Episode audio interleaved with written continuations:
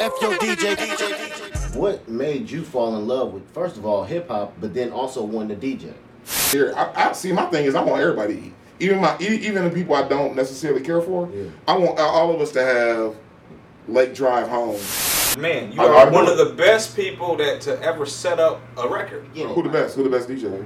I'm saying stop. That's what's up. Oh, what about Jam Master? Just dig that motherfucker up. Hey, and put shorts on and let him dig that motherfucker. dig him up. What's your DJ superpower? knowing the amount of music I know Mm-hmm. and the different styles, even the level you play at. You want And, and something money to- ain't shit for real. Like it is, but it's not. You know what I'm to saying? give you all the Like, options. My nigga. One thing I learned, man, you, you get it, you lose it, you can get it right. get it back. right back. you know? But I'm one of the original contract dudes with the carbon. What? Bloop. All right, we both got one. F your DJ, DJ, DJ.